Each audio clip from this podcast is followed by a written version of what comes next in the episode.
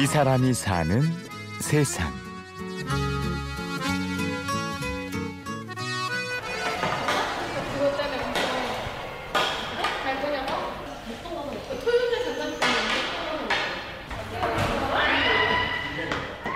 이곳은 태릉 선수촌 여자 아이스하키 대표팀 라커룸입니다.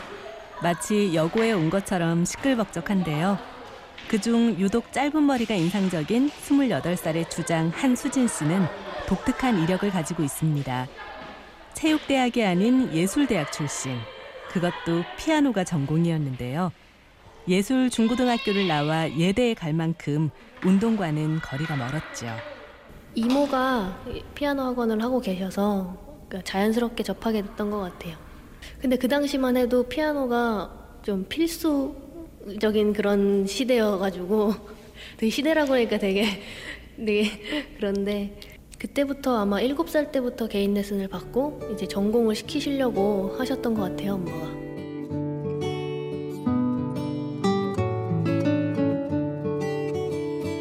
자연스럽게 진로가 결정되었지만 수진 씨는 피아노가 그리 좋지는 않았습니다.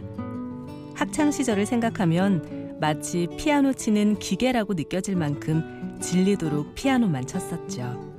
아침에 일어나서 제일 제가 제일 많이 연습을 한 경우를 보면은 학교 가기 전에 연습을 하고요. 그리고 갔다 와서 학교에서도 연습할 시간이 있으면 그때 또 연습실 빌려서 연습하고 그냥 갔다 와서는 뭐 11시까지는 다, 다 점심 먹고 저녁 먹고 하는 시간 빼고는 다 연습을 하니까 거기다 방학 같은 경우는 뭐 더 기계같이 움직이죠 그냥 새벽에 일어나서 피아노 치고 아침 먹고 피아노 치고 점심 먹고 뭐 피아노 치고 저녁 먹고 네 그렇게 매달렸지만 입시의 문턱을 넘지는 못했고 수진 씨는 결국 재수를 하게 됐는데요. 아이스 하키에 빠진 건 바로 그때였습니다. 재수할 때 어떻게 우연히 선생님 댁이 이제 목동이라 가지고 가다가 시간이 남아서 어, 한번 들러 들러 볼까 했는데 마침 아이스하키 그 고등학교 선수들이 하고 있었던 거예요. 딱 봤을 때 무장을 입고 스틱을 잡고 스케이트 타는 게 되게 멋있어 보였고요. 남자들이었으니까 그랬을지 모르겠는데 첫인상은 그랬고 스케이트 타면서 이렇게 스탑이란 걸 하면은 눈가루가 확 이렇게 날리거든요. 그런 것도 멋있었고 스케이트 탈 때 그 얼음 갈리는 소리라고 해야 되나? 그런 것도 되게 듣기 좋았고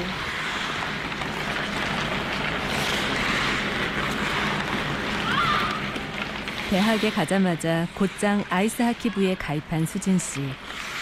대학이 아니라 운동부에 다녔다고 할 만큼 열심히 배웠고 뒤늦게 배웠지만 이렇게 태극마크까지 달게 되었는데요.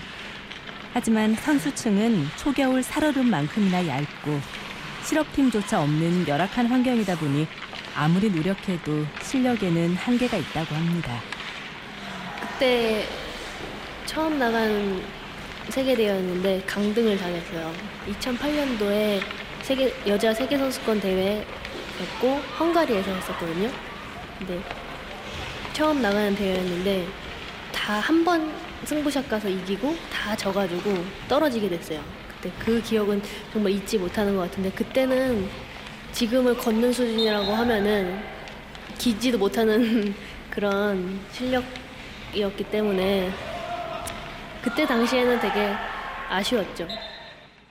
하지만 올해 열린 세계 대회에서 그룹 3위의 성적을 거둘 만큼 여자 아이스하키 대표팀의 실력은 갈수록 좋아지고 있습니다. 물론 그렇다 해도 비인기 종목의 서름은 여전하죠. 어느 종목이나 다들 자기네 자기 종목이 좀 비인기라고들 말을 하잖아요. 어떻게 보면 축구도 저희 우리나라에서는 제일 인기가 많은 스포츠인데 뭐 K리그나 이런 관중 없다고 해서 비인기 종목이다라고도 많이 하는 것 같은데 음, 그런 면에 있어서는 저희만큼 비인기 종목은 없는 것 같아요.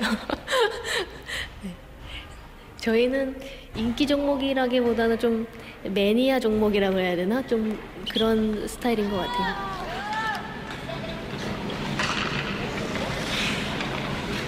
내가 1m만 앞서도 내가 퍽을 킵을 해서 쉽게 패스를 주고 내가 따돌릴 수도 있고 여러 가지 할 수도 있는데 피아노를 치며 예술가의 길을 걷다가 연관성이라곤 전혀 없는 아이스하키 선수가 된 한수진 씨.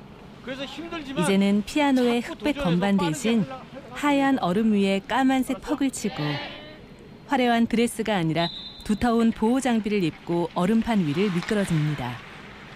남들은 지금까지 피아노 친 게 아깝지 않느냐고 말하지만 수진 씨에게 진짜 아까운 건 그게 아니라고 합니다. 아깝다고 하면 아까울 수 있는데 저는 어렸을 때부터 아이스하키를 못했다는 게 좀 더 아까워요. 어렸을 때부터 했었으면 지금보다 더 잘할 수 있었을 텐데 뭐 많은 걸 배울 수 있었을 텐데 라는 생각이 더 아깝지 뭔가 지금까지 피아노 친 거에 대해서 아깝다는 거는 아깝긴 아깝죠. 근데 그렇게 크게 차지하는 것 같진 않아요.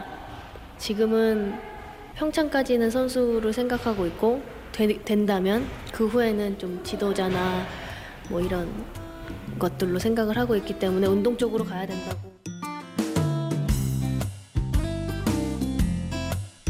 이 사람이 사는 세상. 취재 및 구성의 황관우, 연출 최우용, 내레이션 아나운서 류수민이었습니다.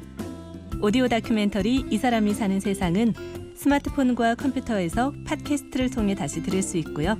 저는 추석 특별 생방송 관계로 일요일 오전 11시 50분에 찾아오겠습니다. 고맙습니다.